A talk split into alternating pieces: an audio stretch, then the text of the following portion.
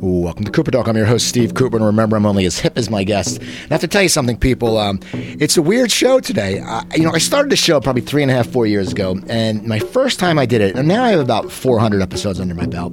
And you can go get 320 at my website, coopertalk.net. But my first guest, I, I, had no idea what I was doing. I had never been on radio, and she was a comic, and I was booking a show called Cooper's Angels, and it was all an all female show, and I didn't know her. I reached out and I got her on the show, and she was my guest, and I was clueless. I had to play music back then, believe it or not. I had to play like half music and half of these lame ads, and at one point, because I was nervous, I don't know why, because if you break the system down, it's not hard. It's like it's a button here, a button there. But you know, when you're new to something, and I never turned the mic off. And I always think, thank God we weren't talking crap about somebody because comics are like that. We can be a little bit, you know, catty. And we didn't say anything. And then I went, oh my God, holy crap, the the, the mic's on. But this is my first guest ever, and she's back after all that time. It's Amy Dresner. How you doing, Amy? Good. I'm glad to be back. And yeah. now you know what you're doing. I, I don't have to de-virginize you anymore. Exactly. I know. I mean, but you know, I was sitting there going, what? I, didn't know what to talk to you about, and, and now I've learned a lot more about you because I always do my research on my guests. Good. And I know, you know, I know you from doing comedy, but mm-hmm. now I never knew your father was this this great comedy writer. Yeah, yeah. That's so, where I got it from. I was raised by you know one of the funniest men on the planet. But uh, yeah, I didn't know, realize it until I saw that list that his movie was like number four of the like the top comedy. The Zorro. Uh, yeah, I mean that's not exactly like his. You know, he's done other stuff like Eiger Sanction and Cool Hand Luke and stuff like that. But he uh, sent that to me, and we were like, you know, a lot of people love that movie. I mean, I remember being in Mexico when he was filming when I was like thirteen it's silly. I mean, but it is funny. Well, yeah, but it's like anything. It's those old movies. I think wasn't George Hamilton in it? it he was, and he was like a beefcake. He was just he totally. was good. Like he was in the Dracula last. I mean, he was in all those. Now, your father got into business. Now, when you were younger, you regret? Did you go on a set a lot with him? I mean, you said yeah, you know, I went to the studios with him, and we went on on, on set when he would uh, and on location when he would film and that kind of stuff. He really tried to protect me from that whole world as much as possible. You know, I grew up kind of in a bubble. I mean, I didn't, you know, I, I, when I got off to college at you know 17, 18, I was a virgin. I'd never drank. I'd never done drugs. You know, he had kept me in this sort of bubble, trying to keep his kid, you know, with a sense of values in Hollywood. He wrote a Newsweek article about it in the 80s. Now, what did you want to do? I mean, where'd you go to college first off? Uh, I went to Santa Cruz for a year, and then I transferred and I went to uh, Emerson in Boston. Okay. Now, did you want to perform, or I mean, did you? Did no. I wanted to write, and uh, my dad said, "You're not going to learn anything from about writing from college. You're going to learn it from doing it and from me, and from reading." And so he said, You need to study something practical like advertising. So, and so I did. And I couldn't have cared less about it. Now, how did you adjust? I mean, you're an East, Co- you're a West Coast kid, and you're going to Boston, which I mean, I grew up in. Fucking I grew up freezing. In I fell down yeah. all the time. I broke my elbow once. You know, I wouldn't wear those, you know, snowshoes. I was like, a, it was the, you know, what the uh, late '80s. I was wearing cowboy boots. I fell down all the time. That's I froze my ass off. So did I mean? So you took advertising. So you, then you graduated. Yeah, I came back to LA, and I was like, I want to be an actress. And my uh, my godmother, my dad's girlfriend for like eight years, was a huge casting director named Jane Feinberg, Fenton and Feinberg. And they were like, "Oh God, not acting. Like do any, like be a potter, be a drug dealer, like do anything but fucking acting." And uh, I tried it for a little while, and it just didn't feel like a good fit. I just my personality is too big. I can't. I want to be me. I don't want to like submerge myself into another character. It's just not. I'm not that egoless. I'm not that. I can't get myself in a box enough, and it wasn't interesting to me. So uh, I went off and I did a bunch of stuff. I went to San Francisco. I did spoken word, poetry slam scene when that was big in the early 90s. I did fashion for seven years. And then uh, I came back to LA and I was getting sober and sharing in the rooms where all the lushes congregate to fucking kick their habits. And you know, my shares were hysterical. And a bunch of comics came up and they said, You should do comedy. I'm like, Really? And so I started doing stand up. And I did stand up for, I guess, four or five years. Because I met you when you're doing stand up. Mm-hmm. And now you really don't do stand up anymore. No, I haven't done stand up for the last like two years. See, I don't really do. Because for me, I just, it's just the scene's lame. I, I, I mean, it's, it's something that, I mean, I'd rather do this and I'd rather do others. I am doing a, a storytelling show at iOS, but I just, I don't know, for, it's just, it's well, especially because you're recovering. There's a lot of negativity around the stand-up scene. I mean, well, yeah, and it's like my whole act was about my ex-husband, and like when I got uh, when that marriage collapsed, and I relapsed, and I tried to kill myself. I mean, it was a really, really heavy time. And I just felt too vulnerable to be on stage. I mean, yeah, the stories are hilarious about my arrest and my community labor, and yeah, you know, it's it's amazing material. But it's like I also just wanted to, as it. Can you swear? Uh, yeah, but just see you already set up a few. I'm trying to keep the episode. I mean, you know, right, I wanted to drop the story of who I thought I was crazy and broken and a drug addict and this. And it was like, you know, and, and stand up is very much about, you know, your pain and your how broken you are and how screwed up you are. And I really wanted to turn around and kind of have a point of, you know, like liberation and redemption where I turned it around and remade myself and didn't say, look how broken I am and crazy I am and that kind of stuff. And uh, so I just took a break and I don't really miss it. It's yeah. I mean, for me, it's like every once in a while. I, I used to host my friend's restaurant and uh, a little bar, and it would be fun because I just book like five acts, and it'd be an hour show, and I would just like book people I know. We just do it and it'd be in front of each other. But a lot of it's just so monotonous out here because there's so many acts, and, and they want you to hang out. It's like I'm not watching. It's a lot of 30, time. I'm old. You know what I mean? It's like you know, I'm I'm 45 now. It's like I don't want to be out till one in the morning, like hanging out. And it's like you know, and there's not really money to be made until you're on TV or like when I went on that tour. I went on that big sober tour with Ian Yeah. Harvey and Fallon O'Reilly, and that was awesome. We made money, we traveled, and it was such a great experience. Um, and believe me, everyone's like, you were one of the best. You should come back. You're hilarious. No one's like you, you know. And never say never, I guess. But um, you know, now I write. I write for a living. I, I have been a columnist for a magazine called The Fix, which is an addiction recovery magazine for the last three plus years. Uh, I've written pieces for Refinery 29 and Cosmo Latina, and you know, all these a couple of women's like sex mags, and uh, and now I'm assisting this uh, syndicated advice columnist. That's my new gig. Um, See, that's cool because so you actually, I mean, what kind of advice are you giving? I mean, are you are you, giving Well, I don't advice? give the advice. She gives the advice. Probably don't do anything that Amy's done in her life. I Right. do the opposite of whatever Amy's done. Probably her advice. Um, no, I just punch her stuff up, make jokes, and come up with questions. It's like a love, sex, and relationship advice column, but based all on science, like psychological research and evolutionary research. So it's fascinating. She's incredibly bright. So I'm learning a lot, and I come up with questions just based on my horrible love life. She's like, "These are amazing." I'm like, well, it's funny because I always say, well, first of all, you know, you're you when you were on last time, Yeah. you had just you'd been married for a little bit, Yeah. and you had met him in rehab, I believe, or "No, I'd met him in AA." Yeah, yeah, okay. Now that didn't work, No, and so and did did, did you go into relapse? Bef- I mean, during the relationship, Yes. or was it after? Yes, in the end of that marriage, I got a shoulder injury, and they prescribed me OxyContin. Why do they do? I mean, just I mean, seriously, because you're you're recovering addict, and you think it's like it's like anything. I take heart medication. Okay, I know I can't take. You know, Mm-hmm. Of course, I can't but take the a- pain a- was that my, my ex owns a rehab, and um, it was a doctor, and the pain was so excruciating that there are times when you you know you have to have pain relief. You can't just get by on you know tramadol and Advil. You know, you just can't. And uh, but I was in a period where the marriage was crumbling, and I.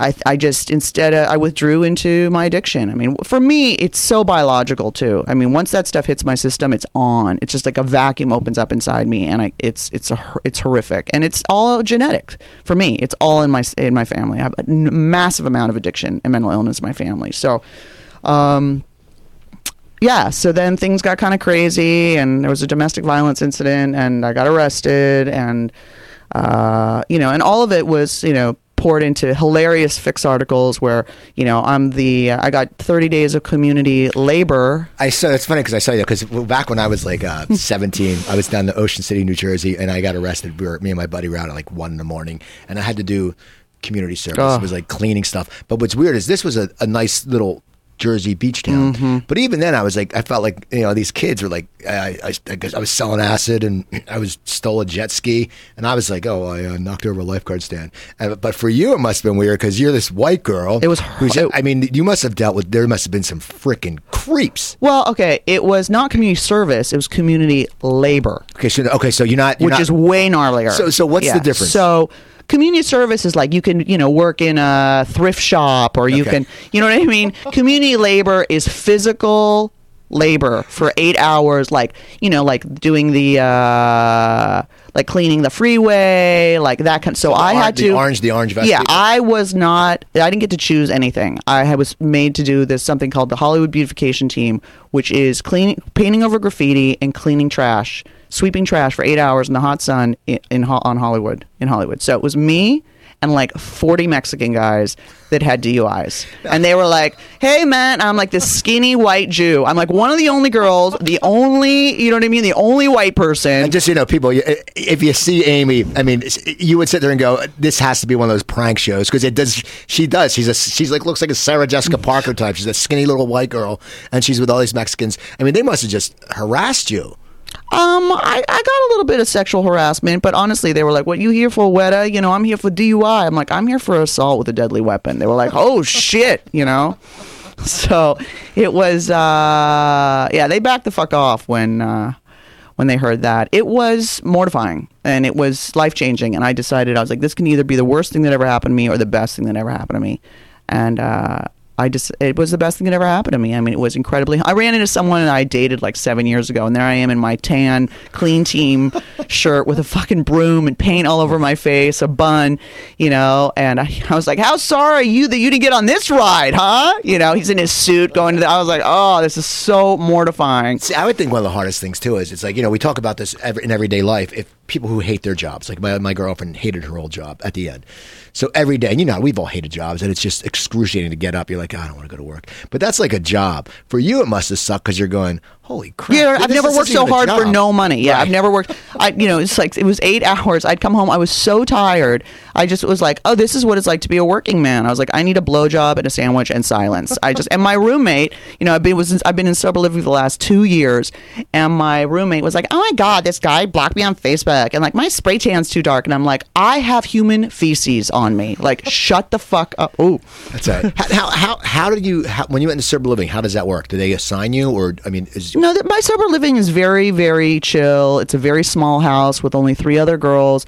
The uh, house manager lives there. It's her house. She just had a baby about a year ago. I'm actually the nanny. I'm. Who knew that a felon drug addict would be such a great uh, nanny? you're used to the feces, so but, it uh, works. So there you go. yeah. Um, but uh, I've become this little girl's like kind of second mom, her aunt, and I take care of her almost every day, and it's been totally transformative. Now, do they place you? I mean, is that how you get? You ended up in that house? I mean, or do you just no, find it, you or- get. To, I got. I chose first. They put me in uh, a men's sober living in Tarzana. It was me and eight dudes, That's what you. which is great for recovering sex addict. That was awesome. So destroyed that household very quickly, um, and then I transferred to a women's sober living. now. Dora, I, I noticed. I remember when you were doing this community service. That's when I saw started seeing a lot of your posts. Now, I had to make a joke out of it. Yeah, I'm I saying- had, otherwise I wasn't going to get through it. yeah, is, is that what helped you get through? Because Oh, I, I of think, course. Everyone loved those posts. They thought they were so funny. I would say all the things were happening. I would take pictures of stuff that was, you know, that we found on the street, and uh, people were bummed when when it ended. They were like, "I'm sorry, you finished your community service, we're and that your and that, your charges got dismissed We're because plan that some- yeah. was hilarious." We're going to plant something in your purse because we want to see you back out. yeah, they were like, "That was the funniest stuff ever." Now, do the people that that run this? Did any of them find out about your posts? I mean, or is, is there No, no, no, no, no. No one's on Facebook. No. Now, you were you writing also for different those posts going to different publications or just on No, that was just Facebook. I wrote a piece. I t- wrote two pieces for two different recovery magazines about my experience doing community labor. Um, but uh, yeah, no, that was just that. One was on the fix, and one was on after party chat. so you, you get done. Yeah, You get done your community. and I had to do a year of domestic violence counseling. Okay, now what's that? I mean, okay, because now was it? Did you hit him or wasn't it when you? I think you read it was a butter knife or was it something? I pulled a knife on him. I was high, and the things got physical between us. And he's a quite a big man, and uh, I pulled a knife and I threatened him, and he called the cops on me, and I got arrested. so and so now you have to go. Now, what do they teach you in this domestic? I mean, it's about you know anger management and processing your feelings i mean there was a girl there that had gotten in a dui and she had grabbed the guy's glasses and ground them into the ground with her high heel drunk she was there and another chick this this this sort of voluptuous persian chick uh, had walked on her ex-boyfriend's ferrari in her stilettos so she was there and then another woman had pulled a knife on her kid and she was there and then there were a bunch of like hasidic jewish orthodox women who were actually physically abused by their husbands and they were there so all the abusers and the abusees were in the same group it's. cra- I mean, it's it's like you uh, you have a book. I mean, it's amazing. I mean, it was you- so bizarre it was so bizarre and i was of course just you know making jokes the whole time totally obnoxious and it was every sunday morning for a year Now, how did the other people react to you? Because uh, you you are joking around, and it's like you know. I'd cry too. I mean, it was a very difficult time. I was going through my divorce and I was really, really processing a lot of stuff. I had a lot of shame around the incident. Uh, I had a lot of regret. I wasn't like the best wife, you know. I mean, if I could, you know, obviously hindsight's twenty twenty. I would have been a better wife. I was quite feral when he married me, so uh, I've changed a lot since then. That's good. So, so you're sitting there. So you get you get out of this. You get out of the thing, and you, you decide to start really concentrating on writing. Yeah, and I did a, I did a YouTube uh, variety show called El Show, which was like a a sketch interview show with Chewy Martinez, who's like a Kiss FM DJ, and I did uh, I don't know twelve episodes of that for YouTube, and then it got parlayed into a pilot for HLN, and Joan Rivers was in the opening. God rest her soul. Uh, and then I don't know what's going on with that pilot. We haven't really heard anything. Well, how did that come about? I mean, did you manage? A friend of a friend of mine from college uh, was the set designer, and they said we need someone raunchy who can write, you know, schlong jokes and who's a guy and you know urban. And he said I've got the perfect person. And so I sent some uh, samples in with my writing partner, and uh, we got the job the next day. We're in the office, and we were at the YouTube studios, the Google studios, for the next two weeks.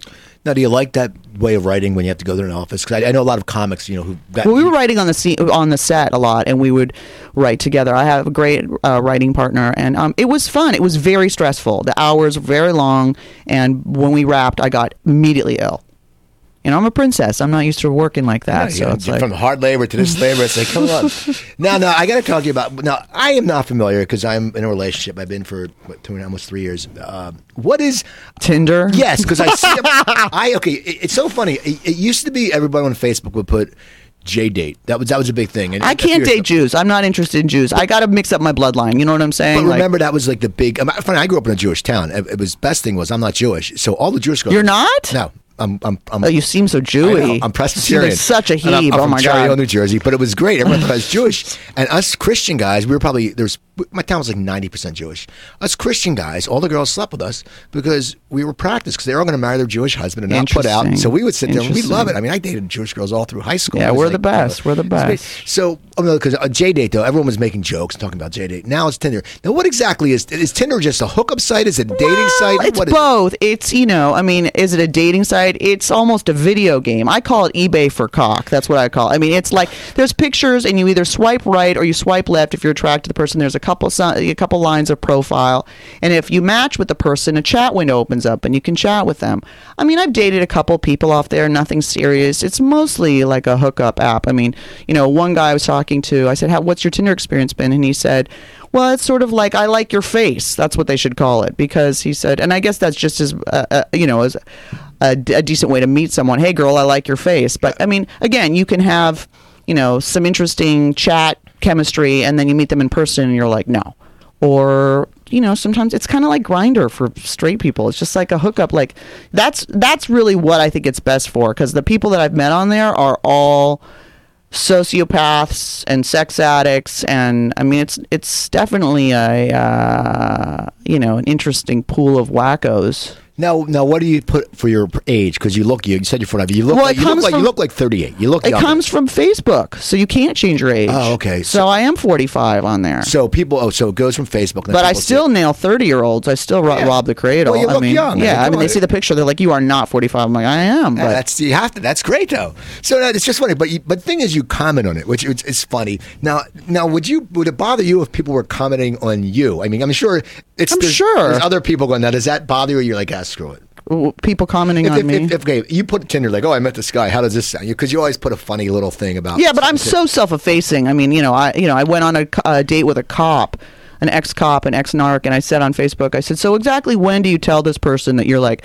you know, a raging drug addict with like a domestic violence arrest? No, yeah, that's not did that ever come you know? up? Or yeah, I told him. What did he said? We had breakfast, and I said, when when do I tell you about my arrest? And he said, whenever. And I wasn't really interested, so I just dropped it right there. Pod, this will make them run away. So, it's amazing though. You can be tell people you're like, oh, you know, I've been in rehab seven times, in the psych ward four times, and you know, I tried to stab my ex husband, and they're like, yeah, but you're hot. Yeah. I mean, you wear a 26 pant and like that mouth, and you know, who cares? It's just amazing. it's just it's so funny this way guys are, and it, it's it, it is so to a level where it's like, oh yeah, but she's hot, and it's so true. My ex wife was a nutcase, but but she was hot. And right. I, I, the guys I was, don't care. Guys yeah, don't I care. was I was younger. I was like, oh, you know, I, you know, I'm a one one guy's opening was, "How crazy are you?" on a scale from one to ten, and I said, "It depends on how much of a jerk you are." How's that for the answer? Now, so are you are you? But you're just meaning lousy guys. Now, have you tried any other websites? Like my, my buddy said, eHarmony. He got so much ass from eHarmony. He told, he went on that. He said that was like he was on a bunch of them. He said that, eHarmony that is owned by. Christians, so that's weird to me. But um, I did I did OkCupid for a while, and I just it's too much work, and you know also people that you're not interested in can contact you, and so I just um, it's weird because I really wanted to get on Tinder to get away from dating in AA, Okay. dating in the rooms, and almost everyone I meet on there is sober. I'm like fuck, so. You know, it just it's that radar. You just have that radar for other people. Now, is that a big thing? Dating in a room? Is that? I mean, I've, I've heard Oh yeah, I've written a zillion articles about dating in the rooms. It's a nightmare. I mean, you know, someone said, you know, the odds are good that you'll meet someone, but the goods are odd. I mean, it's the most broken people in the world. No one comes to, you know, the program when they're in a good place in their life. They come when everything's falling apart.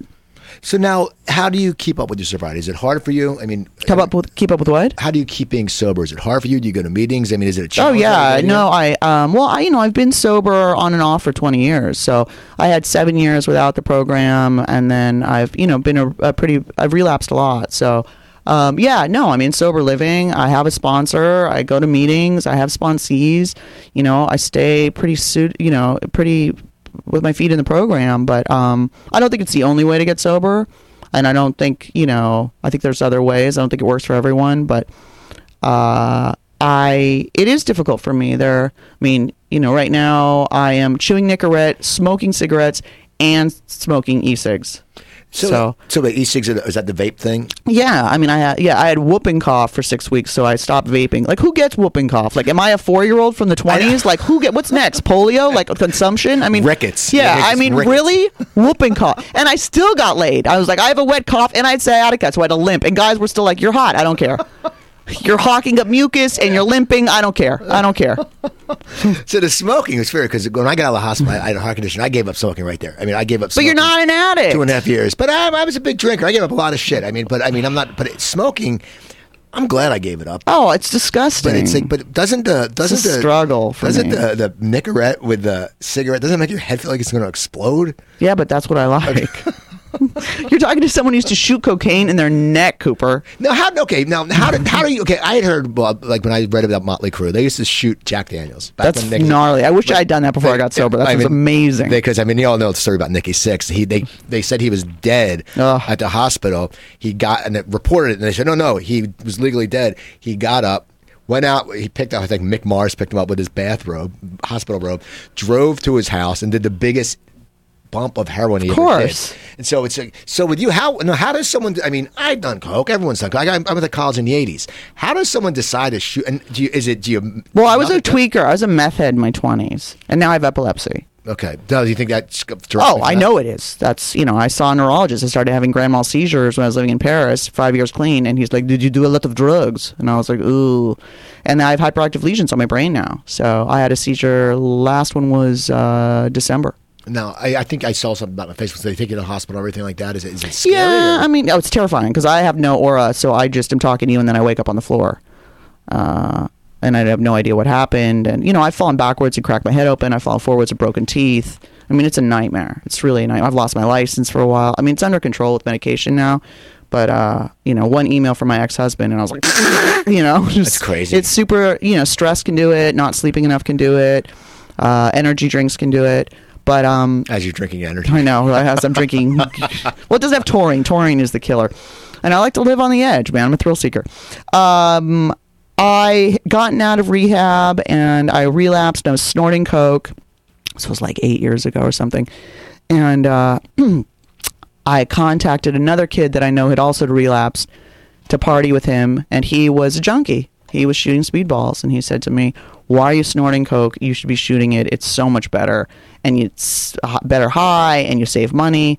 And I had just relapsed out of another, you know, thirty thousand dollars, and I was like, "Okay, why not? Like, I'm obviously a drug addict. I'm never gonna get sober. Like, let's just do this." And so then I started doing that, and that was the next six to nine months of my life, and it was horrible. So you you did it a lot. You, Oh I mean, yeah, it was horrific. And I would have it. I would shoot coke, and I would have a seizure.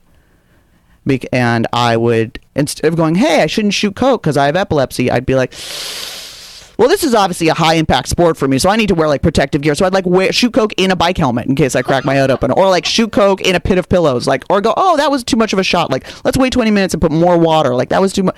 Never was I like, oh, I should not do this.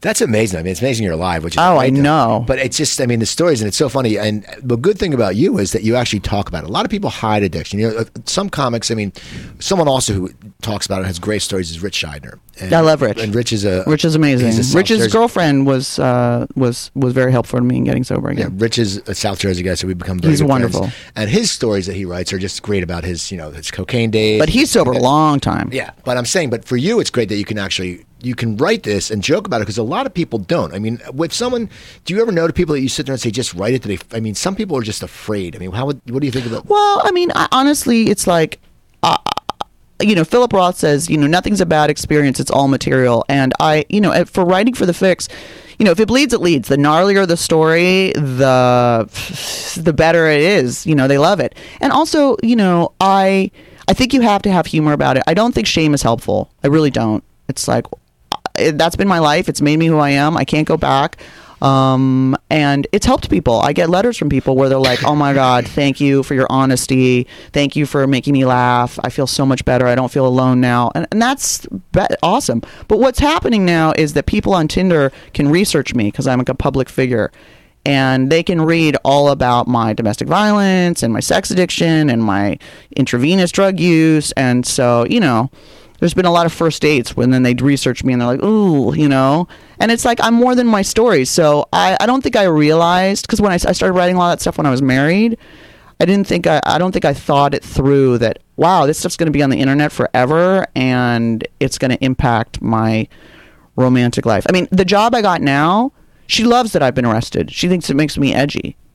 I never thought that being in jail would be would help me get a job, but it did. But I can say, I think anything. It's like you said, it's an advice column. I think it's people always want something that adds, and you, but you're you're edgy, but you're intelligent, and I think people want that because people always, you know, the old thing, living vicariously. Of course. they sit there and go, "Wow, you know, I couldn't do this, but man, if I didn't think I could do this. You think I wanted this stuff to happen No, in my saying- life? I'm I'm a nice Jewish girl from Beverly Hills. I graduated magna cum laude. You think I thought I'd be a, a junkie and a you know a violent felon? Come on. But you were vile, but you know, I don't. I see. I don't. I don't. The felony. I, I'm, I'm not. I'm not upset. No, it was a felony arrest, but it got dropped to a misdemeanor. Good, because I'm sorry. It was like it was. I'm sorry. You didn't stab anyone. You pulled a knife. Hey, you know what? Big deal. I'm saying it's it's like you're married. I don't believe in that. I, I would never hit a woman. I would never do it. But I mean, my ex-wife used to throw my shit over the, the balcony. Of course, and I would like, I would never It's sit like- there and go, "Hey, wait a second. That's that's you know, you know, domestic." yeah. Well, So okay, so the fix. Exactly what is the fix, man? the Fix is an addiction recovery magazine. It's online. It's called uh, thefix.com. One X or two X's? One X.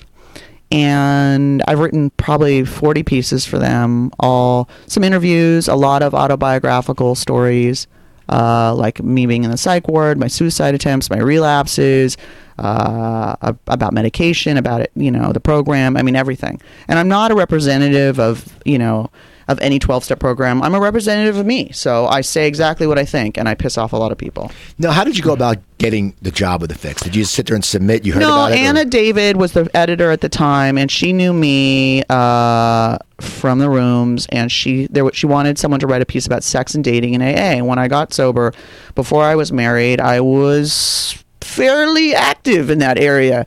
And uh, she thought I would be funny, and I was a comic, and she thought I would have some good stories, and so I wrote a piece, and it did really well. And then I started writing for them freelance, and then I became a columnist. So you constantly write a lot for them. I mean, it? I haven't la- lately. I've been with with uh, w- with the nanny job and this new advice column. Uh, I haven't written for them. I owe them some pieces, and I haven't really messed up my life enough for anything interesting lately. I, you know, now that I'm kind of have it together. I, I'm not sure what to write about. A lot of my stories were very car wreck stories. You know, the last piece was about me dating a 30 year old newcomer who was polyamorous and is polyamory the you know the uh, answer to you know sex addiction and that kind of stuff so So, so it's you just I mean, you just write about your past dates. I mean, you don't. You know, people don't want to hear just about your car wreck. I'm sure you. The people want to. no i mean car wreck is your car wreck of your, my life Yeah, I you know, That's what I mean. I, I Oh. know what you're saying, but I'm saying I think people now, as you're getting sober and you're growing, you're you know, I think people probably want to see that because you know, of course there's got to be a point like i said of redemption where you get it together and that kind of stuff it's like Um, I mean, I have even when I'm going through all my dark stuff, I have a lot of insight. I've been in a lot of therapy. You know, I was married to a psychiatric social worker. Like, I know exactly the inner workings. That's that's the problem. It's like self knowledge avails us nothing. It's like I can see why I'm doing what I'm doing, but I still can't always stop myself, and that's a weird place to be. Now you said you piss a lot of people off with some of your. I don't I don't ever read any of the comments. I've heard, you know, people who are very into the program get really mad. People who aren't into the program think I'm too programmed, you know, I'm not too I'm not programmed enough. Like who knows?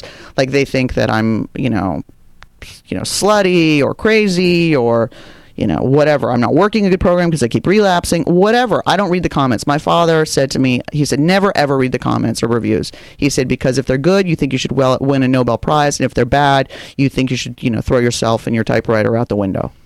Now, how does your father react to all your writing? Does he? He read doesn't read the sex stuff.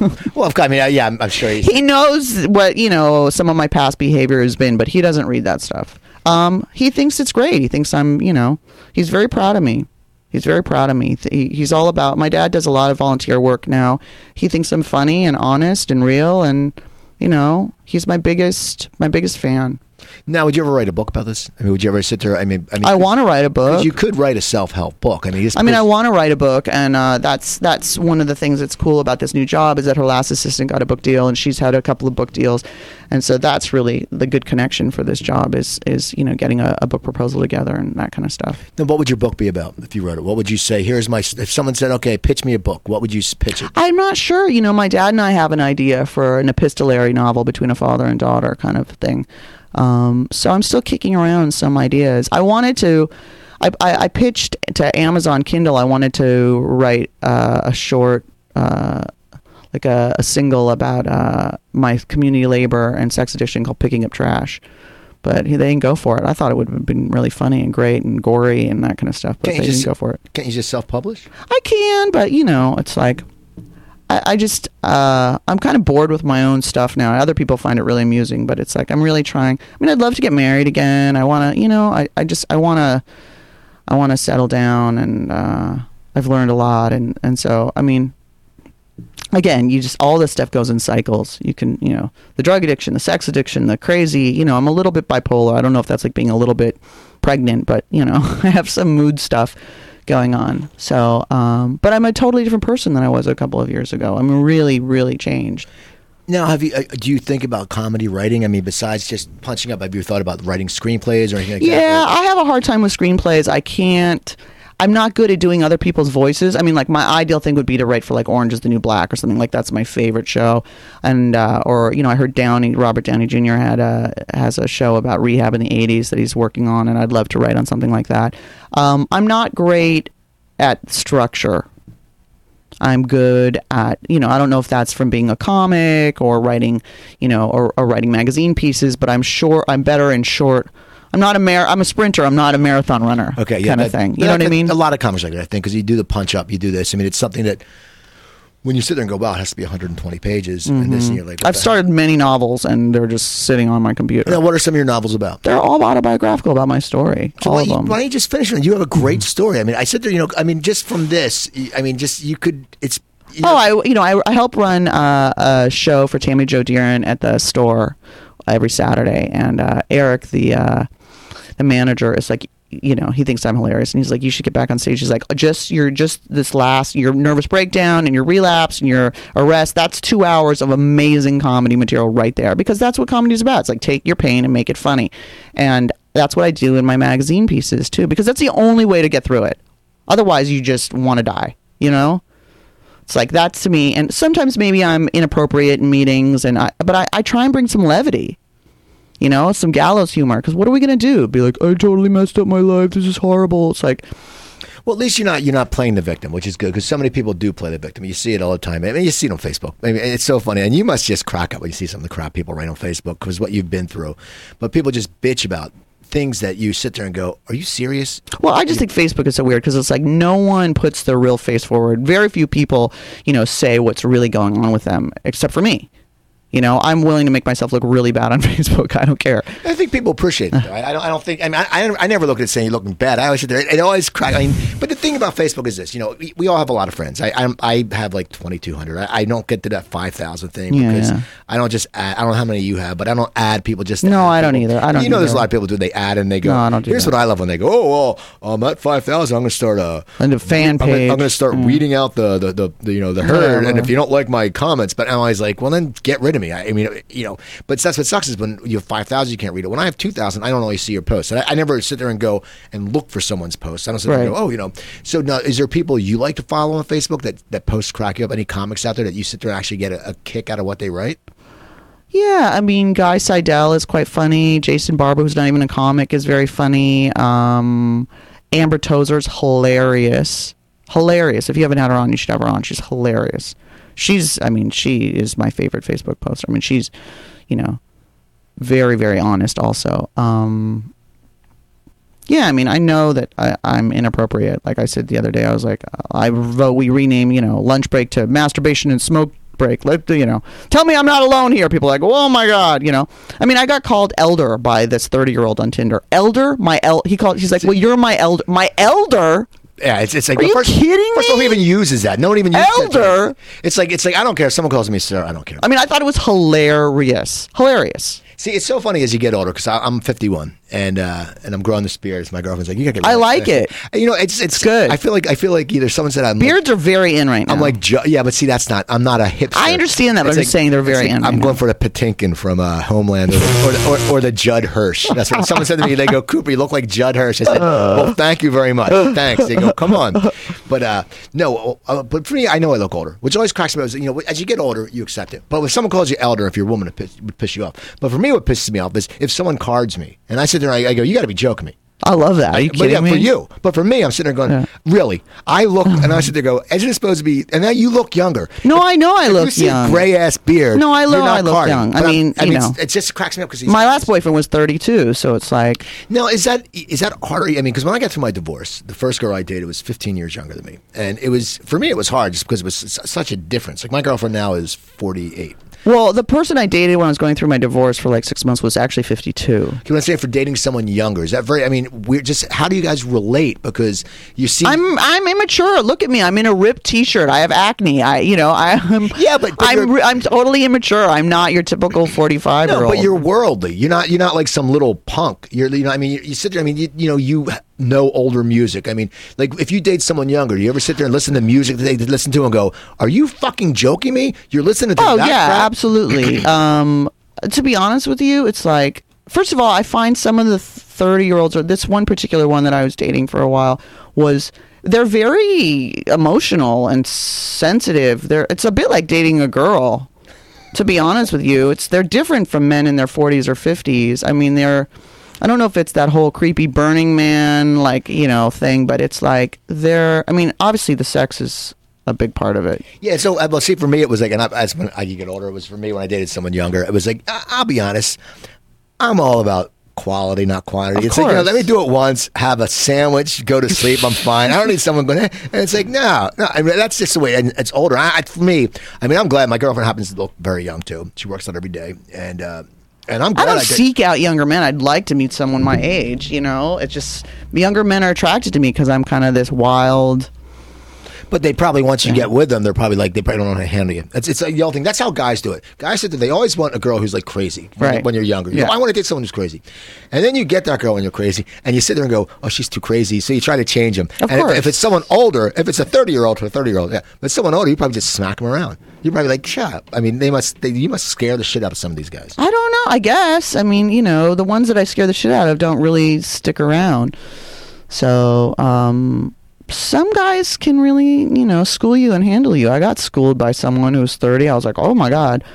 So, um, I, you know, they find me fascinating because I'm kind of, I don't look my age and they're interested in older women and all that kind of stuff. It's like, I mean, honestly, I don't, I'm not pursuing that. It just kind of is what's coming to me right now. Isn't it crazy how that's actually like the older woman is the thing now? Like when you're younger, like when I was when we were growing up, it's like older women. Like you're 45, you're you're hip looking 45. I wear a t-shirt, I wear a hat, a beard. When, when I was younger, the people who were 45 and 50 were like, where I grew up, probably for you growing up in Beverly Hills, where I grew up, it was like guys in like a suit or like the Sansabelt slacks. And it's so different how we've we've changed so much. And like the older people are, I think, first of all, I think now older women look better than any of the younger women. You look in Hollywood, all the, the best looking, I mean, I love Jennifer Aniston. I love all those people. They're all 45. Of course. And it's amazing how that trend has changed. It used to be like the young starlet. It's like now it's like, no, you don't want the young Well, starlet. there's something you know about older women. I think that younger men are attracted to, which is like we're more at ease in our bodies. We're more confident. Where we know what we want. You know, we're supposed to be less crazy. Uh, we're it's called bien dans, dans sa peau, which is like a French term, which is like you know you're you're well in your skin. You you know you know it's like there's a confidence and an air of just being at ease with yourself and knowing yourself that older women have. I mean, I, I think I look better than I did when I was younger. I'm definitely more comfortable in my body and my sexuality than I ever was when I was younger. And you piss old people, older the women your age off because you can sit there and go buy small sizes. Yeah, I'm I'm skinny. My my girlfriend's a size one or a size two, and it's funny. You go into a store and I, I'll, I'll go and like buy jeans, and they're like, "Oh, is it for your daughter?" I'm like, "No, it's for my girlfriend." And they look at me like, "No, uh, she's older. It's not." But it's just the look. The, I mean, you probably get weird looks when you go to buy clothes. I mean, because they probably sit there and go, "Oh Christ, you know, look, oh, you know, look at her." No, no. I mean, I mean, I, I definitely dress too young for my age. I think. I mean, I can, you know, I was a CEO's wife. I can pull it together and, you know, dress like a lady when I need to. It's like I, I'm sort of like either like I look like a '70s, you know, supermodel, or I look like a you know homeless drug addict. Those are my two looks. There's not that much in between. It's always a good look, though. Both of them are very good looks. It's, you know, we always say that. Now, stand up. Mm-hmm. In a, in a stage now where storytelling is so big, mm-hmm. and it's like, I mean, I know when I worked with you a few times, you did a lot of jokes, set up Mm-hmm. joke, set up joke. And it seems like I've talked to comics who've been on the show who that's sort of disappearing to set up joke, set up joke. It's more storytelling. Now, isn't that something that I think you would just, is it something you've thought about doing? Because you would just kill it. Because one, you already know how to tell a joke. And I think anything, it's also, I mean, for me, I, it's doing more storytelling because we get so used to telling a joke that if you tell a story when you're used to that laugh every few things, it's different. Have you thought about doing these storytelling shows? No, I haven't really thought about it. I mean, you know, I did do a storytelling show called uh, True Tales of Love and Lust. And um, my piece that I read got published, and it was it's in an anthology now called True Tales of Love and Lust, and the piece is called uh, Deep Fried Southern Sex, and it's about this guy that I dated, this Southern guy, um, like years ago, um, and that was great. But uh, you know, I just, I mean, I could, I guess. It's like, I mean, I, I, I give all my stories to the Fix. They, you know, well, what's I the other sell one? my firstborn to them. And So the, the other one, your place, the site you're writing for, what was it called? Oh, I don't write for them anymore. I did write for After Party Chat, but I was like, you know, and then I do some freelance stuff. I just did a piece for Cosmo Latina and Refinery29 and some sex zines. Okay, so look, it's like, uh, that. what do you write for Cosmo? Latina? I mean, it's like it's such it a was different thing. I- Yeah, I- I well, that you. was me being very clean. They said, you know, would you date a guy less successful than you? And we want, you know, the yes side. And you know, for two hundred fifty bucks, I'll I can say yes to anything. So I, I said, yeah, I can I can give you the yes side of that. So. I mean, I'm not Latina. I mean, I have my mom lived in Mexico. I mean, my you know, it's like I've got some Spanish blood in me, but it was just a I think a one off. I'm not. I don't think that that's going to be. I mean, I did. I gave them what they wanted. Now, how do you sit there and look for these writing gigs? I mean, do they come to you? Or yeah, do they come you to me. So people. I mean, I've submitted to for other magazines, but right now I've been so busy with this advice column, I don't even really have time to do that. And you know, I have I have the platform at the Fix for whatever I want to write. I can write whatever I want for them. I mean, it's got to be somewhat, you know, addiction or recovery based. now the the the advice column. You just fell into that job, or they came up for you? Um, I applied for it on Craigslist like a year ago, and they'd already hired someone, and I'd forgotten about it. And then all of a sudden, she contacted me and said, "Oh, I have this comic working for me, and I didn't realize that all comics weren't funny. Hello." And uh, it's not really working out. And your your letter and your resume stood out out of 400 people. Are you still available? And I said, "Yeah." What make What do you think made your letter different? I mean, do you, do you have a great intro letter? Is it something like the when you sent the cover letter? Is it something different? I mean, what what, what yeah, I think she really liked. She liked all my writing samples. She thought I was funny and smart and edgy and all that kind of stuff. I mean, I don't know exactly why I I just kind of am me. So uh, it's intense. I'm learning a lot, but it's an intense, intense gig. So, how's your body dealing with watching a little kid? I mean, because they got it has to be a handful. Does it tire you out? Oh my God, yeah. Are you kidding me? I mean, that's why how I got sciatica from carrying a you know a fat one year old on my hip. You know. I mean, both me and the mom. The mom is 38. Both of us are getting like shoulder pain and neck pain. Mean, with the masseuses around the corner know us really, really well. Uh, this kid is huge. She's 95th percentile for her height and weight. Really? Yeah.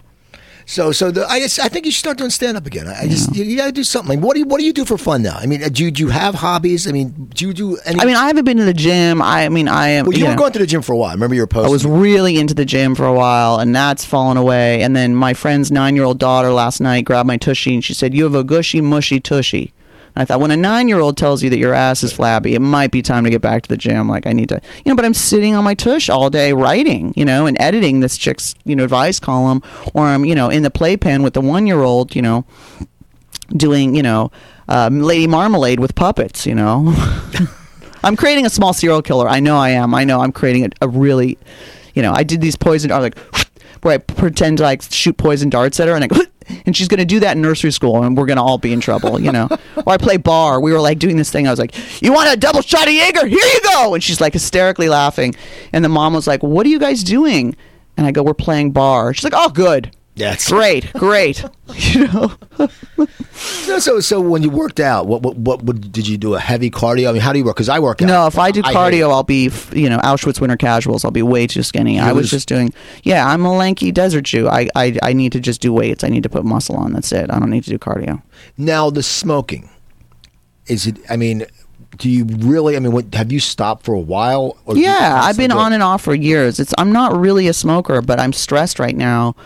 So you know, I just got my heart kind of fractured, and you know, this job is stressing me out, and so uh, that's kind of what I lean on. But I don't see me doing it for very long. I mean, It's a bad habit. it's disgusting. and the mean, vaping, the vaping, the e-cigarettes, they always bother. me. but they gave me really, really bad lung infection too. The e-cigarettes. Yeah. Well, I think because you, it's it's your, it's not normal. I mean, if, and for me, basically, say, you know, if I'm going to smoke an e-cigarette, I'm going to smoke a regular cigarette because you know it's going to still raise my heart rate. It's still going to. Yeah, I like the e-cigs better because they don't smell. You get the nicotine, but you don't. The car, whatever's in cigarettes, give me a really bad headache.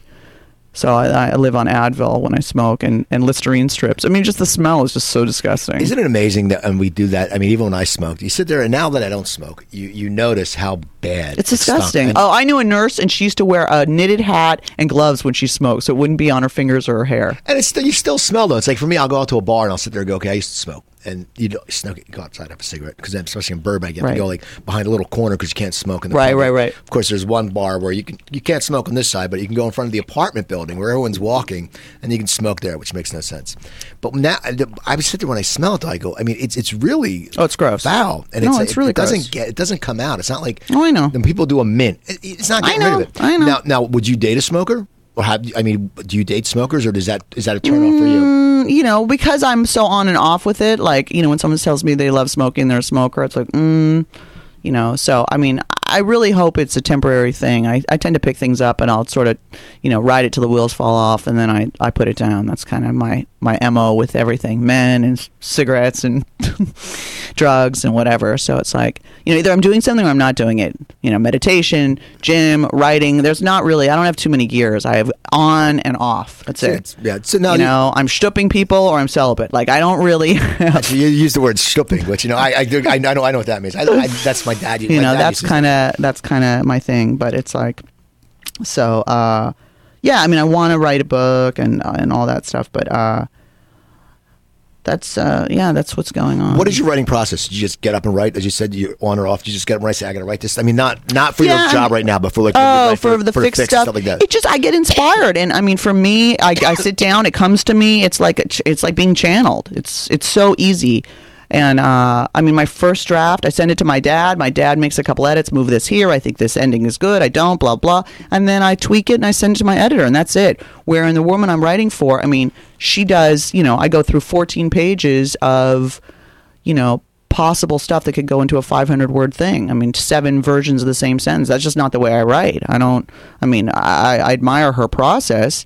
Seems a little ADD, but that's just not the way. I mean, I delete something, it's gone. Moving forward, to me, it just all comes together. It's just, a, it's like channeled. And I did a whole thing on Huffington Post about the link between uh, diction and creativity and how we both are, you know, it's seeking transcendence. It's seeking to, you know, plug into something bigger than you. Because when you're in the creative flow, whether it's comedy or music or writing, or sex, whatever it is, you're in that flow and you're kind of out of yourself and you're not thinking and you're just kind of connected to something bigger.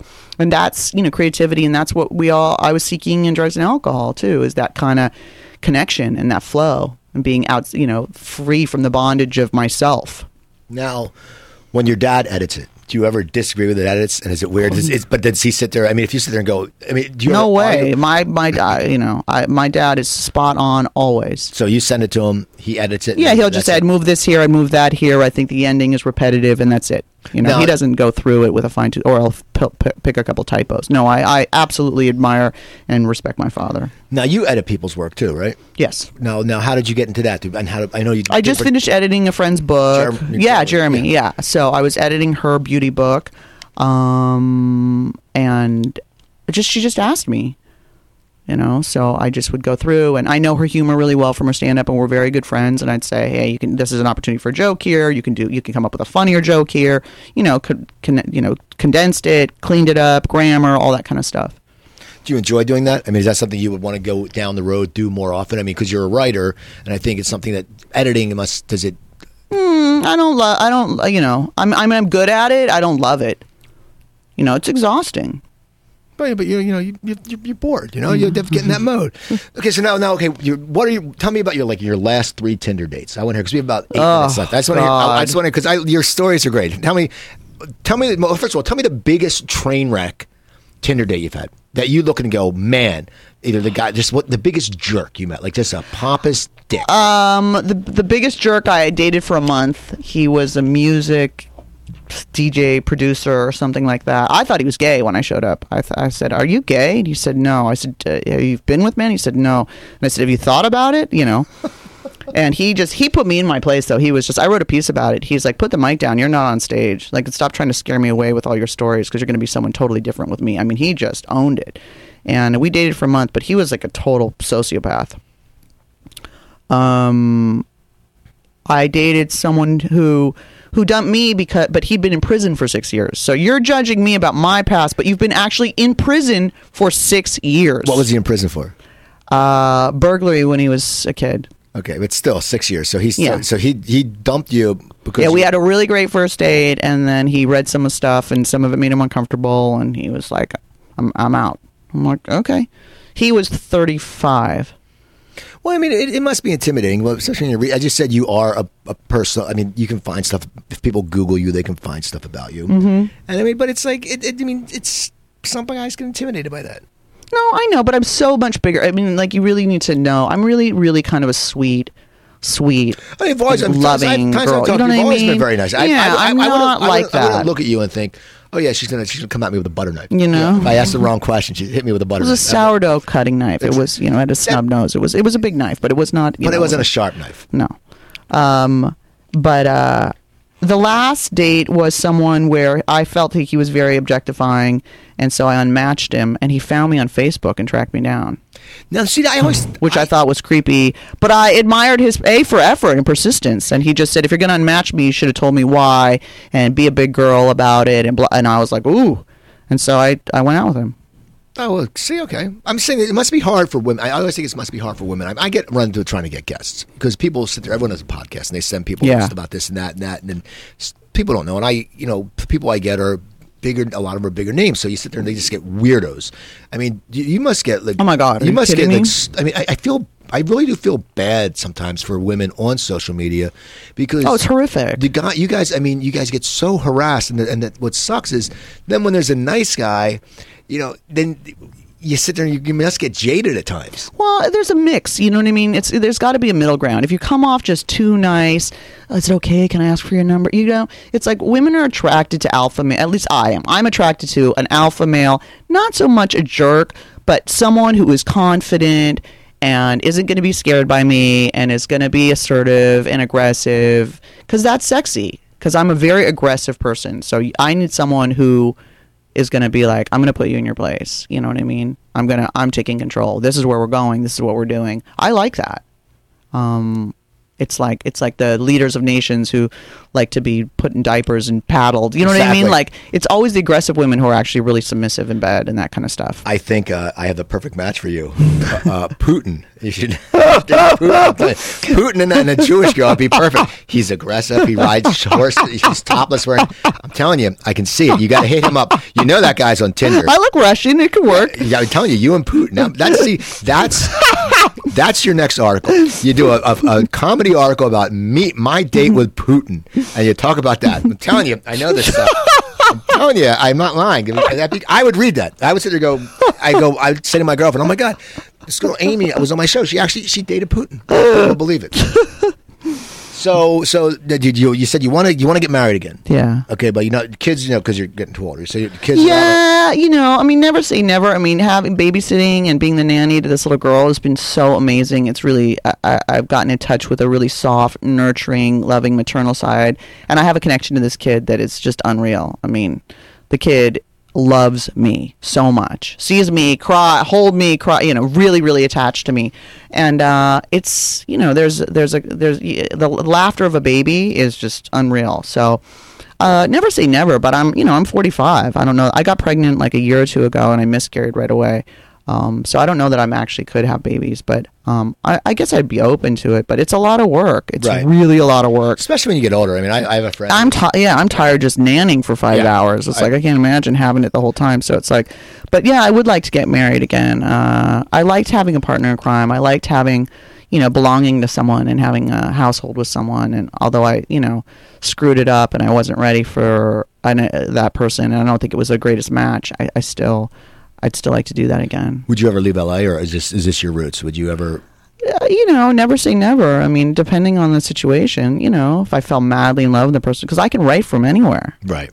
So if they were like, come to Europe or come to New York or come, you know, sure. So what, we want to know when the book when the book coming out. Yeah, That's what we want to know. Well, you, you, got to write a book. You have too many good stories. Just you should dabble in it. Just do it on the side when you're working your other stuff. I'm telling you, you have the best stories, and I'm telling you, people would read that stuff. People love it. I know everyone's been asking me. All my fixed right, uh, Look, Bright Lights Big City was a huge. I know seller. they're all like, oh God, tell us, you know, the, when, when are you writing a book? I want to read more. I want to read more. And it's like just the dating horror stories alone. Jesus, right? Have now you ever thought of having a dating advice column like the anti-dating advice? I mean, you'd be perfect. Uh, I, I don't I don't have the answers. I you know I called my sponsor this morning about a guy, and he said, "Honey, I just want to remind you that he's not your enemy. He's your choice. And if you don't like it, then choose someone else." I was like, "Oof." It's hard though when you get it. It's always it's You know, he said you keep putting your hand on the stove and it keeps burning you, and it keeps hot. It's it's still hot. Like sorry, you're not. You know, I mean, when someone shows you who they are, believe them. Don't you know? Don't paint the red flags white, which is what I do. I mean, as women, we want to think, oh, you know, I'm going to change him. i he'll be different with me, and that's really just not realistic. No one. It's hard enough to change ourselves. we have two minutes left. Well, to talk and I have to wrap up. Tell the people where to find your stuff, how to get in touch. Uh, I'm on Twitter at Amy Dresner. Do you tweet a lot? yeah, it comes in bursts. Are you linked to Facebook when you tweet? No, but it's usually the same stuff. Sometimes the stuff on Twitter is more outrageous and dark and in your face, and But it has to be shorter. So you, you, Yeah. you, write, you write good long form. Yeah. So- Uh, Facebook, uh, Amy Dresner on Facebook. You can stuff. Uh, you can find my stuff on the Fix. You Google me, you can find all a bunch of articles I've written. They're all been picked up by AlterNet and Salon and Huffington Post, and I'm all over the place. All my old bad stand up from a couple years ago is still on there, and I googled you and I didn't get a chance to watch it. I because I was sitting there. Oh, okay, wait. God. No, no, no. There was uh, you have a interview, a Skype interview on HuffPost. yeah, that's the Huffington Post live. That was uh, the addiction and creativity thing. That must have been which was really cool because um, Jerry Stahl was the week before me, so I was really, really, really flattered. Jerry Stahl. I sent him a tweet. I, I had I had a last minute cancellation. I sent him a tweet on a uh, and I love I love his. Oh my god, totally, I sent him a tweet and honestly, ten minutes later, okay, dude, I'll do it. so awesome. and then he comes in and and it's just he went, Brilliant. he went through his whole you know the the the treatment you know Yeah. the because now he doesn't have uh, hepatitis anymore. He went through a certain drug. And I was like, "Wow, it's just so cool because it's just and the stories he has, just like his Gnarly. his- and he has this video of his book, and it's like he's driving around trying to pitch his book, and Ben Stiller's in the video, and Michael, like everyone's in his in this book, and people who aren't in Hollywood who don't read a lot don't know who he is, but the Yeah. guy knows everybody. Oh my god, I love Jerry Stahl. Love him. I was really, really flattered to be a guest, like in that same that same series. Well, I want to thank you for coming back on. I hope Thank you had you fun. so it was. Uh, It it's was been a long time. You Yeah. know, I, you know, I last time we talked about. I don't know. It was half music, and, I, and you know, we haven't talked. I, I couldn't do a lot of research on you because I know you, but I always do research on my people. So anyway, but yeah, so people go check her out. It's at Amy Dresner. You're, Yeah, D R E S N E R. read her A M Y. stuff. Yeah. Look it up. It's great, seriously. And uh, follow me at Twitter. That's at Cooper Talk. I tweet a lot. I tweet a lot of jokes. I'm always telling what's up. Um, also, you can go to my website, coopertalk.net. I have about 325 episodes up. This Saturday, I'll be at IO West, the story worthy uh, story show. I'm doing a 10 minute story. I'm not sure which one I'm going to do. I've been on that podcast twice. I've told two stories. I don't know which one I'm going to do, but one's either about when I dressed up as a piece of corn and got paid $35, or the other's when I wrapped my tele- my Fiero around the telephone pole around the corner from my parents' house, and I was wearing leather pants. Also, uh, keep listening. The rest of December, we have some great guests in the next few weeks. Andrea Roth, who's on Rescue Me. Um, Mark Valley's coming back for the third time. Wendy Levin's coming back for the fourth time. Greg Barrett's coming on. I just got some great guests. They're going to keep coming out through the year. And yeah, face uh, iTunes and uh, Stitcher. One word, Cooper Talk. You can find me there. Send me an email, cooper at coopertalk.net, and get my app. It's on the Android Play Store. Just type in Cooper Talk and you'll find it. So be careful out there. Remember, I'm Steve Cooper. I'm only as hip as my guests. Don't forget, drink your water, eat your vegetables, take your vitamins. Don't drink and drive. You guys have a great weekend, and I'll talk to you soon.